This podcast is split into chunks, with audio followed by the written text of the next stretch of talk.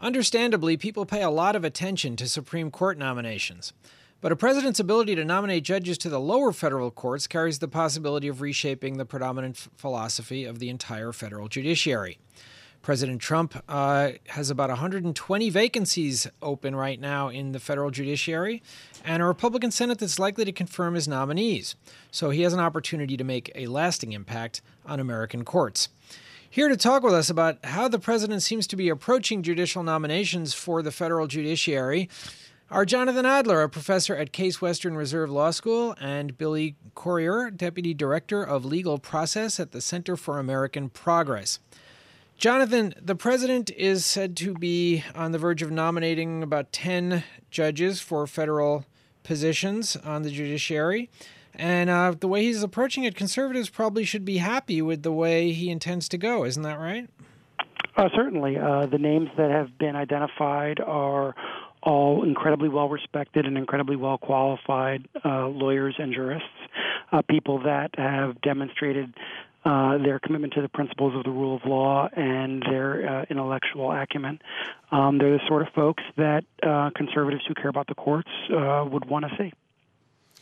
Billy, how much what, of what Jonathan just said would you disagree with? Uh, you know, based on this list, uh, uh, you know, we're, we're still learning about some of these people, but it looks to be a very well credentialed, well qualified uh, people that, that Donald Trump is nominating. Well, I mean, I agree uh, that I think conservatives will be very happy with this list. Um, I'm not sure that I would describe all of the nominees ex- as extremely well qualified. Um, Joan Larsen, for example, has very little experience as a judge, um, but she actually appeared on Trump's uh, potential uh, list of potential Supreme Court nominees. Um, but she's only been on the bench since 2015, so that's not a lot of experience. She had more has more experience as a judge than Elena Kagan did uh, when she was nominated to the Supreme Court.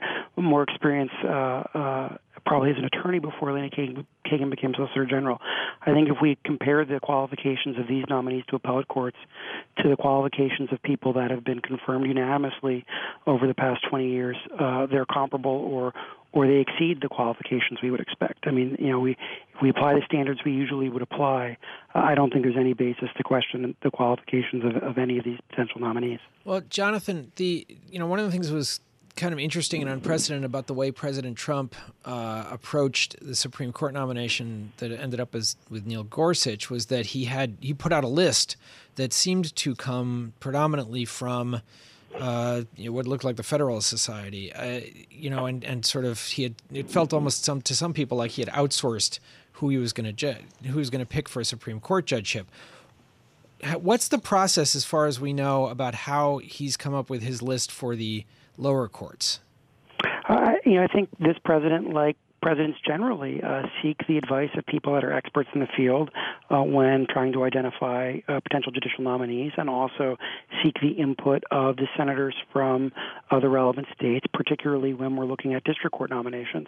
Uh, I think that's what's occurring here, but uh, that's what's all, what, what often occurs. I mean, we know that during the Obama administration, uh, the Obama administration was influenced by the views of outside groups in deciding to nominate some individuals over others, and, and terms, and also was influenced by uh, home state senators.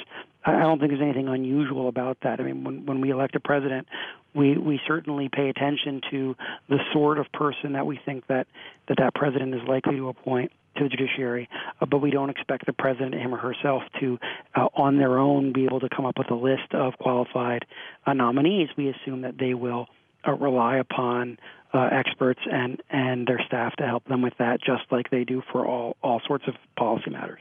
Billy, isn't there something to that? Do you see any uh, you know, fundamental difference between the way Donald Trump is approaching judgeships and the way Barack Obama or George Bush or any other recent president did? Yeah, I believe so. I mean, you mentioned at the beginning of that question that uh, the president explicitly said that he's outsourcing his Supreme Court nominee list uh, to the Federalist Society and to Heritage, and and that's unprecedented. Um, you know, not just the list, but having these outside groups actually draw up the list.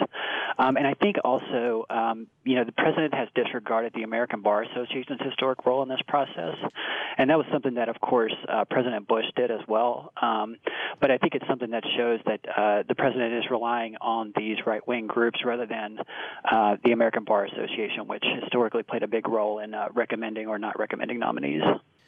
Jonathan, given the number of judgeships that are open right now, how big an impact really can we expect President Trump's nominees to have as far as how the law gets interpreted in the country for the next, over the next 10 or 15 years?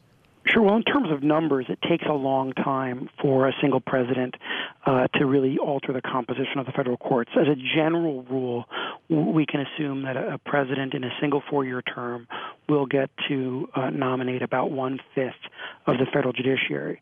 Uh, and so a two-term president has a very substantial impact. And, and President Obama, for example, when he took office, uh, there was one federal appellate court that had a majority of Democratic nominees uh, on it. When he uh, became president, when he left, I believe it was seven or eight that had a majority Democratic nominees. Um, for President Trump, um, there certainly are a decent number of, of vacancies now, uh, but there's only one federal appellate court um, that could that could have its balance altered based on existing vacancies, uh, and that's the Third Circuit. Uh, and it would take time and additional retirements uh, for his nominees to have. President Trump made it clear that he intended to nominate conservatives to the Supreme Court, and he did so when he nominated Neil Gorsuch, who is now on the bench.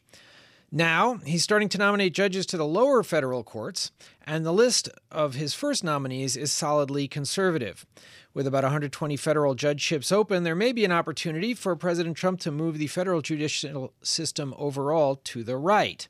We are talking about the president's judicial nominations with Jonathan Adler, a professor at Case Western Reserve Law School, and Billy Corriher, deputy director of legal progress at the Center for American Progress. Billy, when Barack Obama was president, uh, the Republicans in the Senate slowed down a lot of nominations. There were a lot of negotiations mm-hmm. about what to do about it. And eventually, to make a long story short, uh, the Democrats got rid of the uh, judicial filibuster for courts below the Supreme Court. Um, can we expect that the Democrats now facing a Republican president who seems to have a philosophy about how he's about putting conservatives on the court, do, can we expect them to be trying to fight these nominations in the same way that the Republicans slowed things down back in the uh, Obama administration? Well, I, I mean, I think um, the the big difference is, of course, that the Democrats are in the minority, um, so they don't have the power to you know, determine when candidates or nominees are uh, brought up for a vote or not. Um, but I think that you can't expect them to take a hard look at the records of these judges. Um, and I think that for the home state senators, uh, where these uh, nominees are coming from, I think that they'll uh, they'll particularly take a really hard look at the records of these judges and decide whether or not they can uh, they can support them. Jonathan, there are 10 names on on this list, first reported uh, by the New York Times Sunday night. Uh, which, which names there sort of jump out at you, either as somebody we might be talking about as a Supreme Court nominee in the future, or who might uh, just become a you know a leading voice as, as a federal appeals court judge or a federal district judge for that matter? Well, sure. I think two, well, two of the names, uh, Justice David Stras, who's a Supreme Court justice in Minnesota, and Justice John Larsen, who's a Supreme Court justice in Michigan, were already on Trump's list of 21 potential Supreme Court nominees. So, uh, assuming they are both seated on federal appellate courts, uh, I would think they would continue to be the part of any discussion should we see an additional Supreme Court vacancy. Uh, I think uh, uh, Professor Amy Barrett is someone who one would uh, think would become part of that discussion as well. I mean, she is an incredibly well-regarded academic, incredibly thoughtful and intelligent, um, uh, with a really an, an impressive record. Um, uh, a former Scalia clerk, uh, I would would not be at all surprised to see her as part of that discussion as well. Um, uh, I, and I think all of the appellate nominees are people who not only have qualifications, but are the sorts of people that one would expect to write uh, influential opinions uh, and to have an influence uh, on their circuits um, and their colleagues. Billy, if the Democrats think that there is, let's say, one of these judges who is potentially getting set up to be put on the Supreme Court, um, what kind of and given that there's no filibuster anymore for this what, what, kind of tactics you know you mentioned the home state senators are going to look closely at them but what kind of tactics can we expect democrats to try to mount when they think somebody's really going to be a problem from well, I mean, I think sure. The um, I mean, there is a a century long tradition of re- requiring home state senators to sign off on nominees from their states. Um, Chairman Grassley has respected this process in the past, and I think that that's an opportunity for Democrats in those states to really make their feelings known. Um, there are Democratic senators in Michigan and Minnesota, where David Stras is from, uh, who I think uh, might have something to say about the records of, of those two nominees.